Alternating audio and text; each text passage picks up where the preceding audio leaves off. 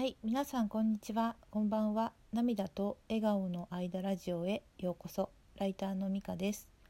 このラジオでは日々の暮らしの中での気づきを話しています。今日も本の紹介をしたいと思います。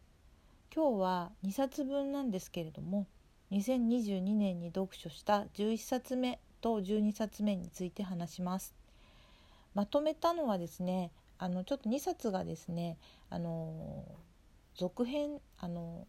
1冊目の続編になってるんですね2冊目が。あのなので、えっと、2022年読書11冊目12冊目はですね「あの世に聞いたこの世の仕組み」雲国際さんという方が書いた本ですの3マーク出版から出ています。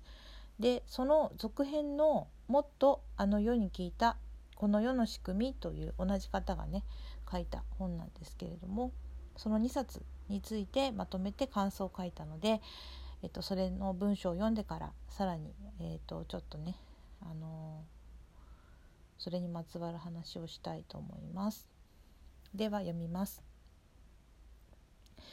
これらの本は私はとても興味深く読みいいなと思っているのですがもしかしたら読む人を選ぶかもしれません。著者の名前は本名ではないですがうさんくさいから来ているそうです。著者がセロトニン欠乏による記憶障害をきっかけに突然霊的な目覚めを体験しそれをブログに書いたものが書籍化されたもので精神世界の本です。私はスピリチュアルな話が好きなのですがそう言うとふわふわしているとかもっと現実を見た方がいいのではないかと人に思われるかもしれないなとちょっと言いづらい面もあったりします。だけどむしろ地に足をつけて現実を生きる過去や未来にとらわれずに今を生きるために自分にとっては必要なものだと思っているんですよね。また哲学やアートあるいは心理学や仏教などに触れていると自分一人では考えつかなかった物事の捉え方のヒントをもらえると思うのですがスピリチュアルも私にとってはそのような存在の一つでもあります。でも決してこうしないといけないとかこれが正しいという押し付けではなくてこう捉えることもできるよというものというか実はこの本を初めて読んだのは何年か前なのですがその時もそれなりに分かったつもりでいました。でも今思えば理理解は浅かったと思います。ふとあの本もう一度読んでみようかなと思って今回読んだらここ数年で知ったこととか疑問に思っていたことがよくまとまっていて理解が深まりました。だから触れるタイミングもあると思います。もしもスピリチュアルとか引き寄せの法則とかにちょっと興味はあるけれどとっつきづらいかもと思っている人がいたらこの本は映画の「マトリックス」とかの例え話も多くて分かりやすいと思います。はい、文章は以上です。えっとですね、まあ、スピリチュアルの話はね私にとってはすごくあの大切なものなんですものというか話題なんですけれども、まあ、人によってはねあまり好ましく思わない人もいるのかなというあの実感はあります。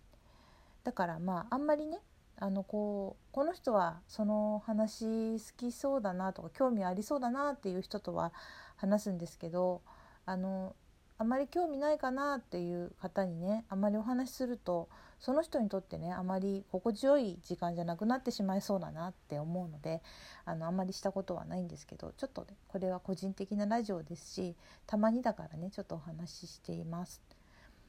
あのまあでもねスピリチュアルな話ができる仲間とですね話しているとなんか面白いことにですね現実的なことに向き合う気持ちが強まるんですよね。あのすごくこう物事の捉え方がすごくこう俯瞰してる感じだったりするからなんかその問題があのなんだろうまあ、大したことないというか、まあ、一つの通過点に感じられることもちょっと気が楽になってあこういうふうにも捉えられるのかとかなんか思うんですよね。あのー、あとですねなんかすごく最近感じるのは心とかねその精神とかのことを大切にしていると、まあ、その反動というかあのトータルで考えたくなってもっとねフィジカルというか肉体的というか体のことを大切にしようとかなんか今ここでできることを楽しもうとかなんか地に足をつけたくなったりねするんですよね。あのそうですねちょっと数ヶ月前に仕事に対してね不安があったんですけどあの覚悟をね決めて思い切って飛び込んでみたら意外にこう自分に合った仕事であの自分のね良さ良さというか普通にやってることなんですけどそれがこうプラスに評価されたりとかすることもあったんですね。でその時はなんかすごく不安がこう大きかったんですけどじゃあなんか思い切ってそれやらないっていう選択肢を取ってみたらどうなんだろうって考えた時になんかそれは嫌だなっていうなんか自分の本当の気持ちが聞こえてきてだったら覚悟を決めてやってみようってなんか思ったんですよね。だからなんかこう、まあ、心を静かにしたりあのこうちょっとこう思い切って家庭と家庭として決めてあのどっちかに決めた時になんか自分がそれに対してどういうあの声が聞こえてくるかほっとするのかとかなんかやっぱりやりたいなと思うのかとかなんかそういったこととかをねなんかあので結構判断できるなと思ったんですね。だから心を静かにして自分の声を聞くことの大切さをね改めて感じました。まあ、スピリチュアルと直接関係あるかどうかわかんないんですけどなんかそういったこううん、まあ、静かにこう過ごしてみることで 自分の本心がわかるみたいな感じなんですかね。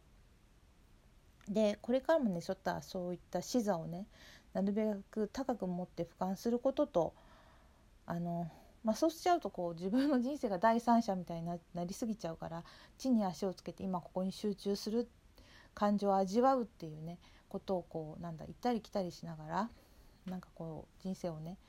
過ごせ、うんと、自分なりにあの作っていくというか味わっていきたいなと思います。ちょっと話がねあの本とちょっとずれちゃったかもしれないんですけどまあ、そのようなことを大切に今は生きているということをお伝えして、えっと、今日のラジオは終わりにします。最後まで聞いてくださってありがとうございました。ではまたさようなら。